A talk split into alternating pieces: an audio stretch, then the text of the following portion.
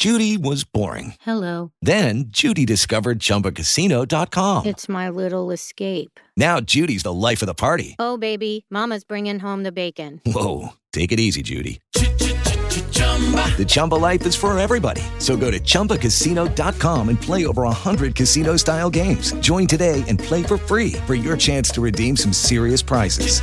chumba ChumbaCasino.com. No purchase necessary. Void where prohibited by law. 18 plus terms and conditions apply. See website for details. With the Lucky Land slots, you can get lucky just about anywhere. This is your captain speaking. Uh, we've got clear runway and the weather's fine, but we're just going to circle up here a while and uh, get lucky. No, no, nothing like that. It's just these cash prizes add up quick. So I suggest you sit back, keep your tray table upright, and start getting lucky.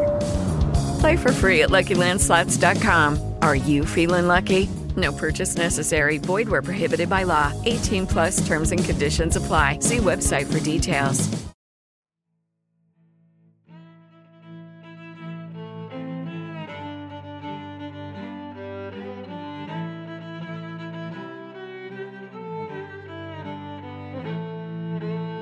Cinque. La vita di Anne Bonny.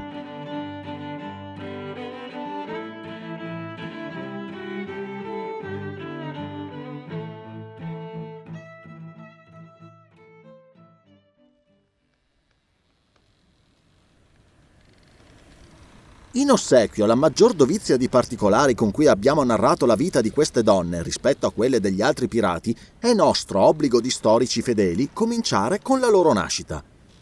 Anne Bonny nacque in una città presso Cork, nel Regno d'Irlanda, da un avvocato, ma Anne non era sua figlia legittima, cosa che sembra contraddire un antico proverbio, secondo cui i bastardi sono i più fortunati.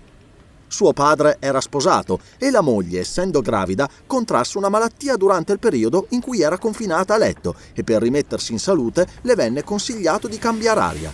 Il luogo da lei scelto distava qualche miglio dalla sua abitazione e vi risiedeva la madre di suo marito. Qui soggiornò qualche tempo, mentre il marito era rimasto a casa per curare i propri affari. La cameriera, che aveva lasciato occuparsi della casa e della famiglia, era una bella ragazza, corteggiata da un giovinotto della stessa città, di professione Conciapelli. Questo Conciapelli approfittava del momento in cui la famiglia non c'era per venire in casa a farle la corte. E trovandosi con la cameriera un giorno che era occupata nelle faccende domestiche, il giovanotto, dimenticando il suo timor di Dio, approfittò dell'occasione per mettere in tasca tre cucchiai d'argento, mentre lei gli voltava le spalle. La cameriera scoprì subito la mancanza dei cucchiai e ben sapendo che dall'ultima volta che li aveva visti nella stanza non c'era stato nessuno, oltre lei e il giovane, lo accusò di averli presi. Ma quello negò con molta dignità, al che lei si infuriò e minacciò di chiamare una guardia per condurlo davanti al giudice di pace.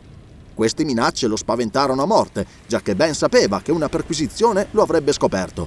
Perciò tentò di calmarla, invitandola a vedere se non li trovasse in qualche cassetto o in un'altra parte della casa.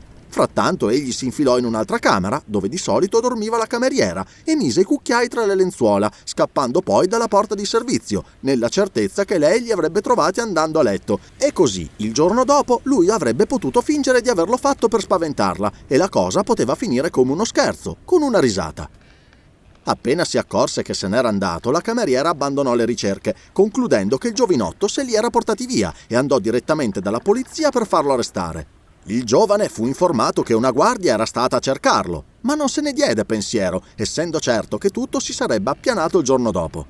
Passarono tre o quattro giorni e la guardia continuava a dargli la caccia. Per questa ragione rimase nascosto, ma senza spiegarsi il motivo di tutto ciò. Giunse ad immaginare che la cameriera volesse collocare i cucchiai d'argento per guadagnarci, addossando a lui la colpa del furto.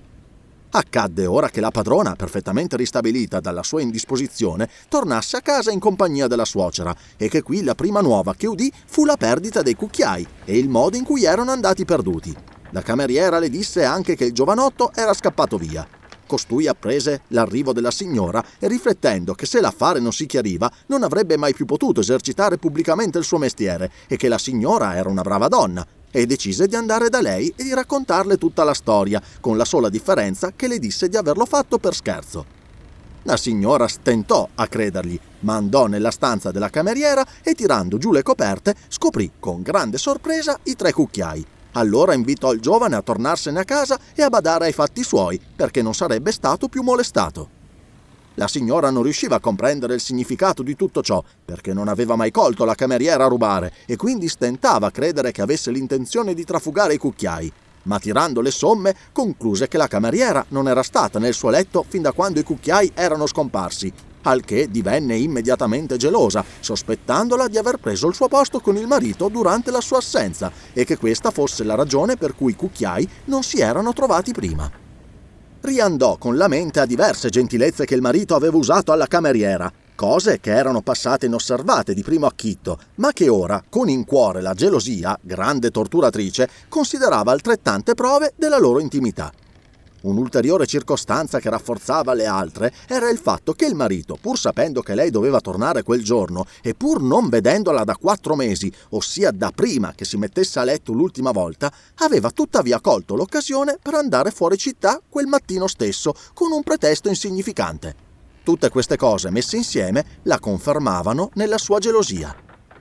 Poiché le donne difficilmente perdonano questo genere di affronti, pensò di sfogare la sua vendetta sulla cameriera e per far ciò lasciò i cucchiai dove li aveva trovati, ordinando alla cameriera di mettere le lenzuola nuove nel letto e dicendole che quella notte voleva dormir lei in quella camera, perché la suocera avrebbe dormito nel suo letto e lei, la cameriera, doveva dormire altrove. La cameriera, nel rifare il letto, fu sorpresa al vedere i cucchiai, ma aveva le sue buone ragioni per non dire dove li aveva trovati e quindi li prese e li ripose nel suo baule, proponendosi di lasciarli da qualche parte, dove avrebbero potuto essere rinvenuti per caso. La signora, perché tutto apparisse casuale, dormì quella notte nel letto della cameriera, non immaginandosi quale avventura ne sarebbe nata, e dopo qualche tempo che era a letto a pensare a quell'accaduto, perché la gelosia non la lasciava dormire, sentì entrare qualcuno nella camera. Sulle prime credette che fossero i ladri e ne fu così spaventata da non aver la forza di gridare. Ma quando sentì queste parole, Mary, sei sveglia? riconobbe la voce di suo marito allora le passò la paura, ma non rispose per non farsi riconoscere dalla voce e decise di fingere di dormire per vedere dove si andava a finire. Il marito si infilò nel letto e quella notte recitò la parte dell'amante infuocato, ma il piacere della moglie fu guastato da una cosa sola, ossia dal pensiero che quegli ardori non erano destinati a lei. Si mostrò tuttavia docilissima e sopportò ogni cosa con cristiana rassegnazione. Prima dell'alba uscì di soppiatto dal letto, lasciando il marito addormentato, e andò dalla suocera a raccontarle l'accaduto, senza dimenticare il trattamento ricevuto dal marito che l'aveva scambiata per la cameriera. Anche il marito uscì di nascosto, ritenendo sconveniente farsi sorprendere in quella camera. Frattanto la signora si vendicava della cameriera, senza considerare che a lei doveva il piacere della notte passata e che un beneficio ne merita un altro in cambio. Mandò a chiamare una guardia e la accusò di aver rubato i cucchiai. Il suo baule venne forzato e trovati i cucchiai, la cameriera venne condotta davanti al giudice di pace e da questi rinchiusa in carcere. Il marito prese tempo fino a mezzogiorno e poi si presentò a casa, fingendo di tornare in quel momento. Ma appena seppe ciò che era accaduto alla cameriera, si infuriò contro la moglie e ciò infiammò ancor più gli animi, con la madre che prendeva le parti della nuora contro il figlio tanto che, inasprendosi la lite, suocera e nuora montarono subito in carrozza e tornarono alla casa della prima, e da quel giorno il marito e la moglie non giacquero più insieme. La cameriera rimase a lungo in prigione, mancando quasi sei mesi alla corte d'assise. Ma prima di quel termine si scoprì che era incinta. In tribunale venne assolta per mancanza di prove. La moglie fu presa da scrupoli di coscienza e poiché non la riteneva colpevole di alcun furto se non d'amore, non comparve contro di lei. Poco dopo l'assoluzione, la cameriera partorì una bambina. Ma ciò che allarmò il marito fu che anche la moglie si scoprì incinta, poiché dava per certo di non aver più avuto rapporti con lei dalla sua ultima malattia. Allora si ingelosì a sua volta e colse il pretesto per giustificare il trattamento che le aveva riservato, affermando di aver avuto a lungo dei sospetti, ma che quella era la prova. La moglie partorì due gemelli, un bimbo e una bimba. La suocera, caduta malata, mandò a chiamare il figlio per riconciliarlo con la moglie, ma quello non ne volle sapere. Allora fece testamento, lasciando tutti i suoi averi in mano a certi fiduciari per riservarne l'usufrutto alla moglie e ai due bambini, e pochi giorni dopo morì. Questo fu un brutto colpo per lui, che dipendeva per gran parte dalla madre, ma la moglie dimostrò maggior bontà di quanto meritasse, perché gli concesse una sovvenzione annua dell'eredità sebbene continuassero a vivere separati. La cosa durò per quasi cinque anni, al termine dei quali il marito, essendo molto affezionato alla bambina avuta dalla cameriera, volle prendersela in casa per vivere con lei. Ma dato che la città intera sapeva che si trattava di una femmina, la fece vestire con i pantaloni come un ragazzo, per meglio nasconderla ai concittadini e alla moglie, affermando che si trattava del figlio di un parente che doveva allevare per farne il suo giovane di studio. La moglie udì che egli aveva in casa un bambino cui era molto affezionato ma poiché non era a conoscenza di alcun parente che avesse un figlio, incaricò un amico di fare un'indagine. Costui, parlando con la bimba, scoprì che era la figlia della cameriera con la quale il marito continuava ad avere rapporti. A questa notizia la moglie troncò la sovvenzione, non volendo che il denaro dei suoi figli servisse a mantenere dei bastardi. Il marito, infuriato per vendicarsi, si prese in casa la cameriera, vivendo con lei pubblicamente, con grave scandalo dei vicini ma ben presto scoprì i cattivi effetti di questo fatto, perché a poco a poco perse la clientela, finché comprese di non poter più vivere in quella città. Pensò quindi di cambiare residenza e trasformati i suoi beni in denaro contante andò a Cork e qui, con la cameriera e sua figlia, si imbarcò per la Carolina. Dapprima praticò l'attività legale in quella provincia, ma in seguito si diede al commercio, dove ebbe maggior fortuna, giacché guadagnò una somma sufficiente per acquistare una considerevole piantagione. La cameriera, che passava per sua moglie, morì e della casa prese a occuparsi la figlia, la nostra Anne Bonny, ormai cresciuta. Era essa di carattere fiero e coraggioso. Durante la sua prigionia circolavano sul suo conto parecchie storie che la mettevano in cattiva luce, una delle quali affermava che all'epoca in cui accudiva alla casa paterna aveva ucciso in un eccesso di collera una cameriera inglese con un coltello. Ma indagando un po' più a fondo ho scoperto che questa storia è priva di alcun fondamento. In ogni modo, era così robusta Anne che una volta, quando giovinotto voleva giacere con lei contro sua voglia, lo picchiò così forte da farlo star male per parecchio tempo.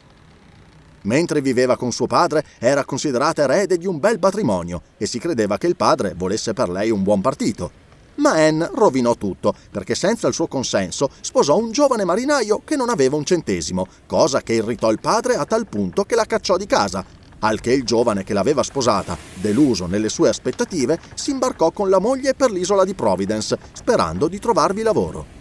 Qui essa conobbe il capitano Rackham, che prese a corteggiarla e ben presto trovò il modo di farle perdere l'amore per il marito, tanto che acconsentì a fuggire con lui e a prendere il mare vestita da uomo.